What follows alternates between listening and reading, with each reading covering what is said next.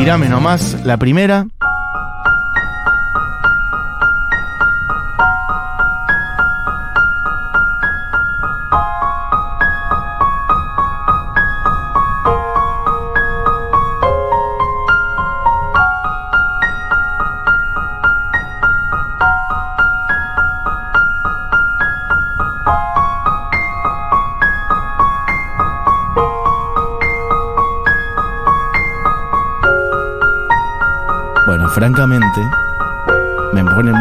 Esto.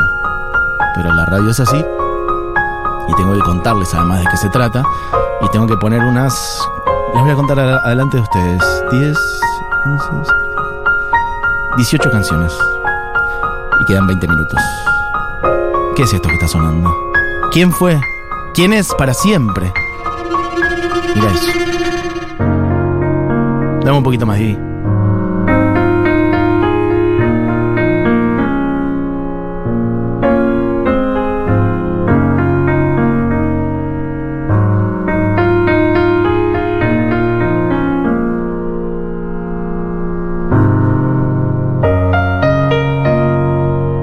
Esto es el Otras Músicas del lunes 3 de abril de 2023 y no es un Otras Músicas cualquiera. Y de hecho es un nombre que en sí mismo podría ser el emblema de las otras músicas. Porque si hay algo que hizo Richie Sakamoto es hacer un montón de músicas. Es ampliar los horizontes todo el tiempo innovar un montón y tener bueno un universo, un alef de música a su interior. Un prisma por el cual salían un montón de estilos distintos. Una creatividad sin límites, una sensibilidad superior, creo yo. Decir Ryuichi Sakamoto es decir, es un nombre que toca, entre otros, a Tom Jobim, a Kraftwerk, a Almodóvar, a Michael Jackson, a Caetano Veloso. ¿Cómo puede un nombre tocar todos esos esos botones. Bueno, a Fito Páez también, ¿por qué no? Ayer Fito hizo esta, de hecho, ¿eh? Creo que hizo mezclitas, no estoy seguro que haya hecho solo esto, pero hizo esto ayer en el Estadio de Vélez.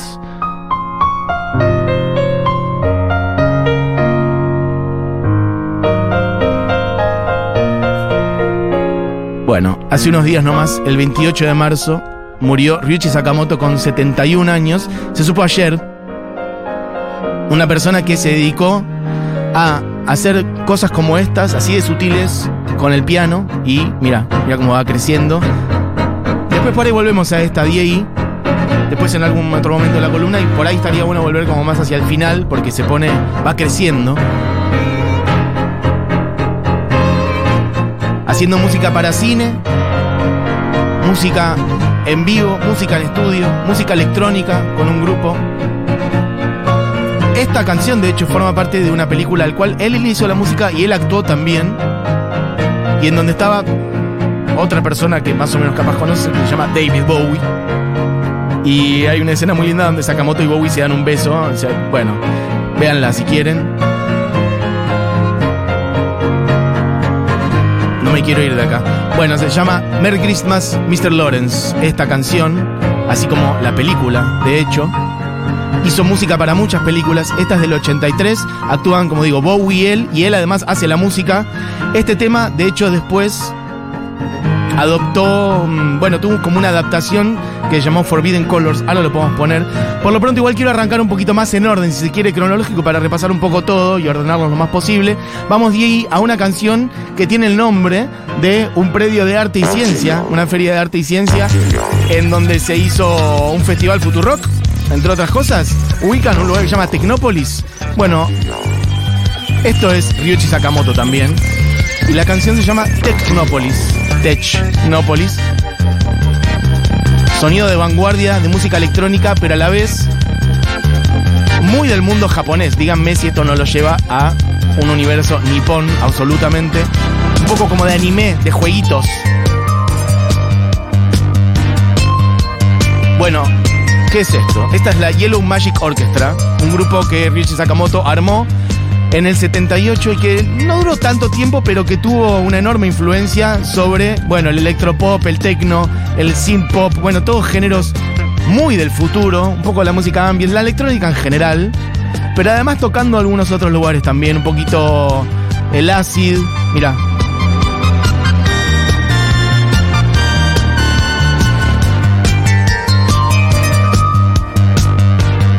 Bueno, Ryuichi Sakamoto arrancó en los años 70 una carrera universitaria que lo llevó a formarse en una cantidad de músicas, primero muy amplia y muy variadas, muy distintas entre sí.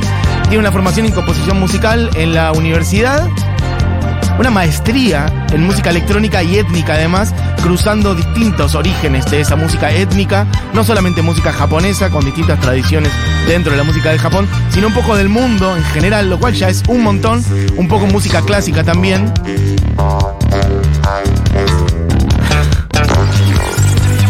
Bueno, y esa persona que tiene esa formación dice, bueno, yo voy a experimentar con sintes con un montón de juguetitos y arma un grupo que se llama la Yellow Music Orchestra, o sea, la orquesta de música. Um, no, perdón, Yellow Magic Orchestra. La orquesta mágica amarilla. Eran tres. Ozono, Takahashi y Sakamoto. Él metiendo teclas, vocoder, muchas veces metiendo voces a través del vocoder. Podés pasar, Diego, y ya te digo. Bueno, tenemos varias. Puedes poner un poquito de Behind the Mask, por ejemplo. También otra de la Yellow Magic Orchestra. Bueno, sacaron varios discos, entre el 78 y el 83 sobre todo. Innovando absolutamente en este tipo de música. Música... Es música medio del futuro hoy, te diría casi, en varios aspectos, si bien claramente tiene un sonido muy situado. Pero yo creo que escuchar esto a fines de los 70, primeros 80, debía haber sido lo más parecido a desembarco alienígena. Es verdad igual, hay que decirlo que Kraftwerk venía hace rato ya, como hace 10 años, ponele, produciendo. Tampoco es que era la inauguración absoluta de algo, pero sí hay algo muy de hacer propio, una electrónica que para mí claramente suena a Japón, y ahí hay un mérito muy grande. Esta es Behind the Mask, ¿no? Bueno, esta canción de hecho fue como, como todas estas, digo, que fueron dando vueltas y rebotando en todas partes del mundo. Fueron versionadas y tomadas por varios, entre otros Quincy Jones, del cual hablábamos la otra vez con Barbie. Mira, escucha un poquito. Ese vocoder, esos.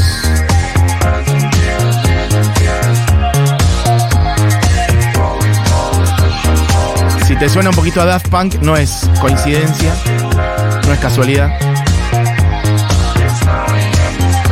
Bueno, entre un montón de versiones. De hecho, creo que Eric Clapton tiene versión de esta canción, lo cual es totalmente insólito.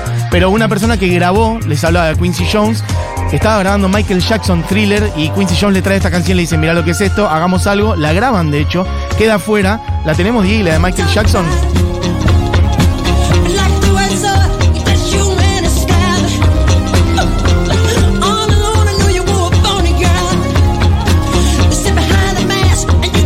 En el momento no queda en el disco, Salió bastante después, una versión bastante arreglada, pero esta es el demo original, el que grabó allá por el 82, creo.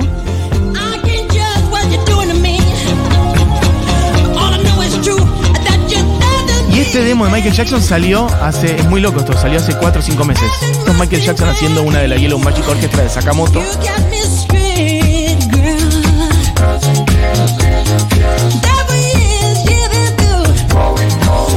Bueno, esta es una partecita del sonido de. Pongamos la última de la Yellow Magic DA, que es Day Tripper, para demostrar algo también, como él conectado con una antena a la música del mundo. Canción de los Beatles. Hecha.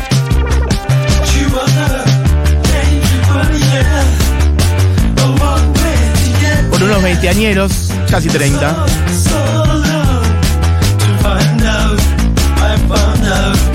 Japoneses estaban flasheando con la música electrónica.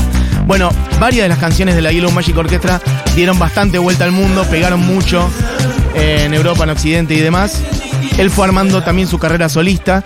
Y ahí vamos a ir, y vamos a ir viendo cómo va abriendo bastante el panorama. Estamos hablando de Ryuichi Sakamoto. Una persona que capaz de hacer esto y capaz de la mayor de las sutilezas, la más elevada de las sutilezas, como arrancamos de hecho escuchando esa pieza para piano, para cine. Bueno, y pasemos a Riot in Lagos. Acá ya se va poniendo más, más flashero, más juguetón.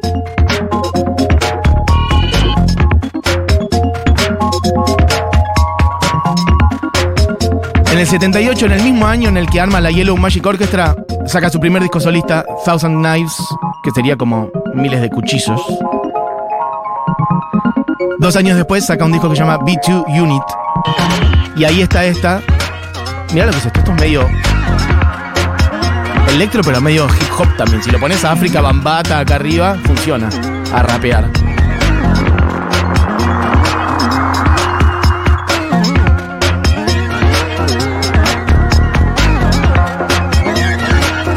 No sé cuántos conocen a Sakamoto.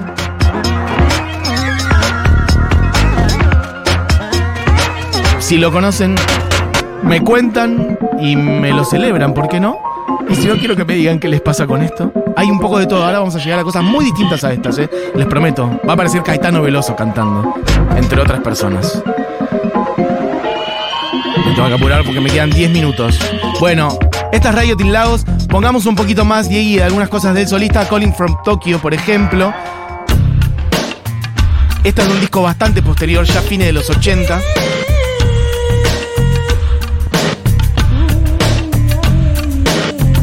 Y empieza a colaborar con un montón de músicos también, más de Occidente, que tienen también una antena hacia músicas, bueno, variadas, como por decir David Byrne, un abonado. Ya igual que le haya llegado a Quincy Jones esa data, hablaba de un Sakamoto que ya estaba dando la vuelta al mundo hace rato. Pero bueno, en este tiempo mete colaboración con eso. Mete, no es necesariamente un featuring como consideramos hoy, sino que tocan juntos, forma parte de su disco, toca algún instrumento, hace algo. Gente que va desde David Byrne hasta Yusun Dur, por ejemplo, o Iggy Pop, o Brian Wilson de los Beach Boys, Robert Wyatt.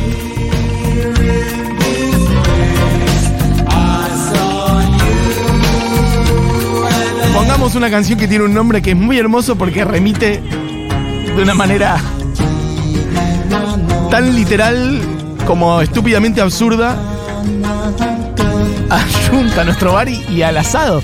La canción obviamente que no tiene nada que ver con eso, pero la canción se llama Asado ya en Junta. En Junta no, perdón. Asado ya Junta.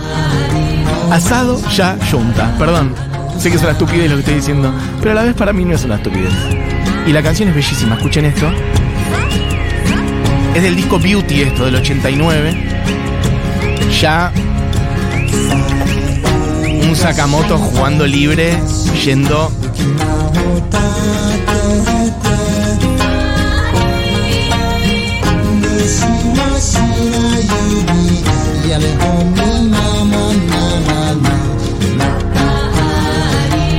Bueno, Sakamoto a esta altura, estos 89. Este es el tipo que ya había hecho la música electrónica que les mostré recién, que está haciendo estas últimas dos, que ya totalmente otra cosa. Y es el mismo que ya había hecho para este momento, habían pasado ya varios años, de esa pieza maravillosa para piano que les mostré al principio, de esa película en la que actual, actúa Wowie, que es la que toca Fito Páez. Pongamos un poquitito de tango, que antes la pedía por ahí, en versión castellano.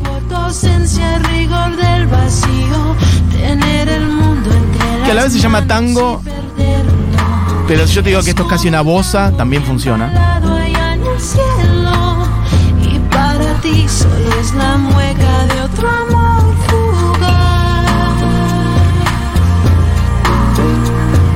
Bueno, estamos un viaje real.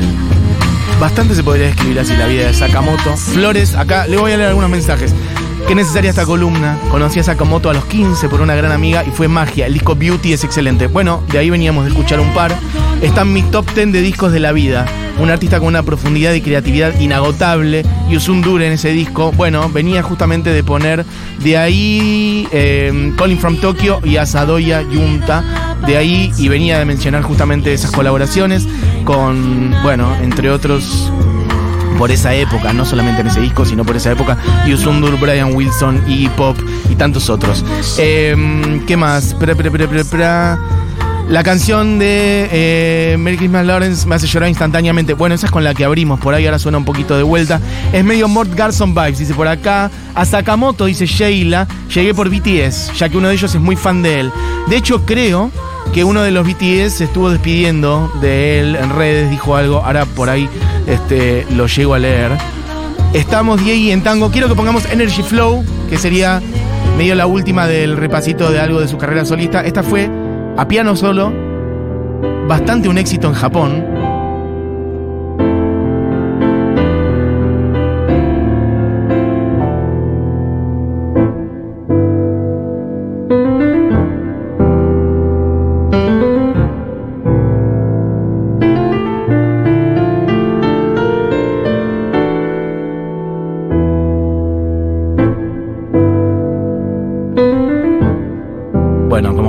Hablaba antes de una persona capaz de la mayor de las sutilezas. Díganme qué es esto, si no.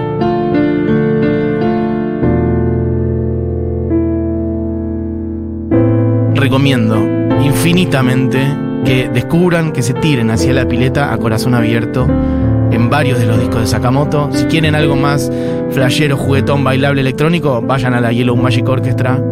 Si quieren cosas más introspectivas, también más flasheras, algunas más íntimas como estas, bueno, vayan a sus discos solistas por ahí.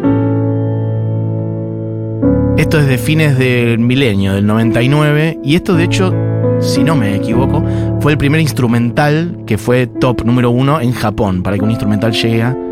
Lo que es la belleza de ese piano. Bueno, voy a ir saltando porque si no, no llego más. Hablaba antes de Caetano Veloso, de Tom Jobim. Usted dirá qué tiene que ver. Bueno, en 2001, ya un artista universal, reconocido mundialmente, además venía de hacer música para un montón de películas. Ahora voy a ir ahí. Todavía no llegué a las músicas de películas porque lo mencioné al Almodóvar antes, bueno, es el autor de la música de Tacones Lejanos, entre otras cosas. Bueno, vamos de a, eh, ¿cuál teníamos? As Praias Desertas, con, entre otros, Jacques Morellenbaum.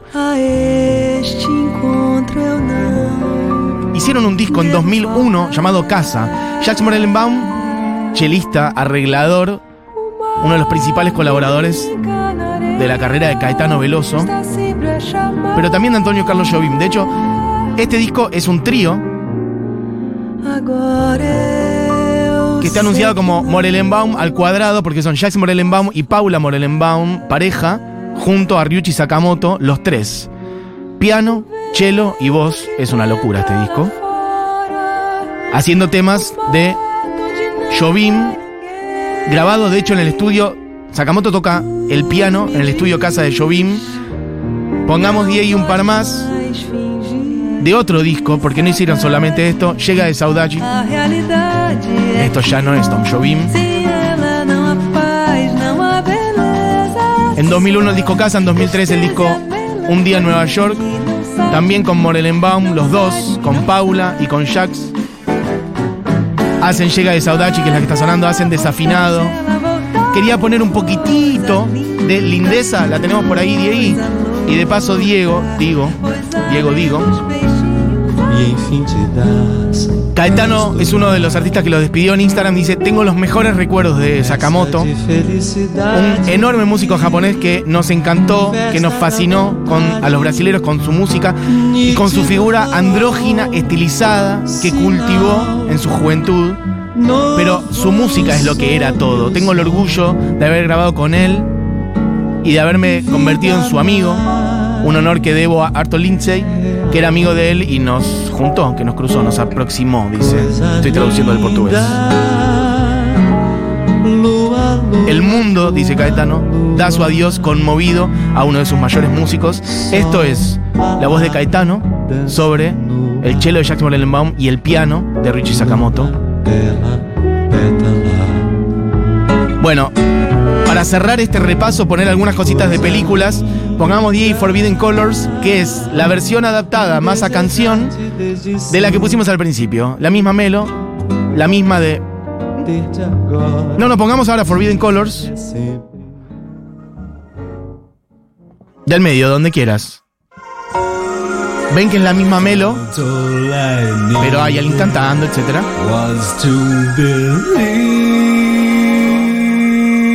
De Merry Christmas, Mr. Lawrence, que es esa peli del 83 en donde actúa Bowie. Esta melodía es.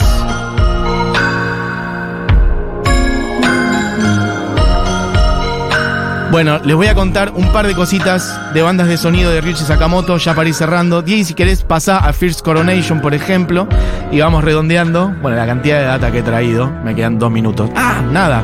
Bueno, hizo la peli, la música de varias películas de, Bernardo Bertolucci. Por El último emperador del 87. Ganó el Oscar, de hecho, ganó muchos premios. Ganó Oscar, el premio BAFTA, ganó un Grammy, ganó dos Globos de Oro la música del último emperador de Bertolucci del 87, digo, es la que ganó el Oscar con David Byrne, con un músico chino que se llama Kong Su. Bueno, hizo también la música de Shelter Sky, también de Bertolucci, del pequeño Buda, también de Bertolucci. Hizo eh, esta es First Coronation, ¿no? Puedes poner un poquitito, salta si querés, Where is Armo. Bueno, para, poner un poquitito de Where is Armo del medio, aunque sea que suene dos segundos, que también es hermosísima. Y quería poner después dos más Mira lo que es esto.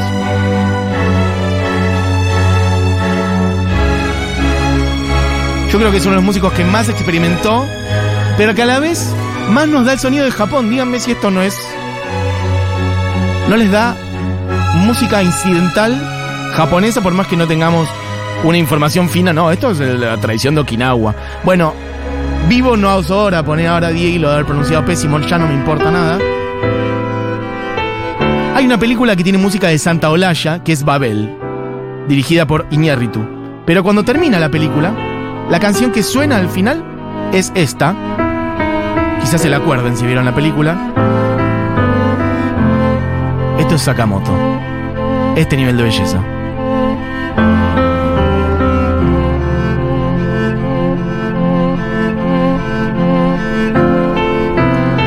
Poneme para redondear solamente un poquitito porque dije al principio Almodóvar, la de Tacones Lejanos ahí, porque él hizo la música de esa película como de muchísimas otras y ya con esto cierro. Si vieron Tacones Lejanos se acordarán. Bueno, un tipo que, como verán, nos elevó a todos en un montón de facetas y de áreas distintas, haciendo sutilezas con el piano, haciendo música electrónica, haciendo música de origen brasilero, tocando el piano, tocando cualquier cosa que se le pasaba por el camino. Un tipo un brillante, dicen que ya tocaba el piano cuando tenía 2, 3 años, que entendía y hablaba un poquito idiomas que nunca había estudiado. Bueno, una persona volada, muy, muy ida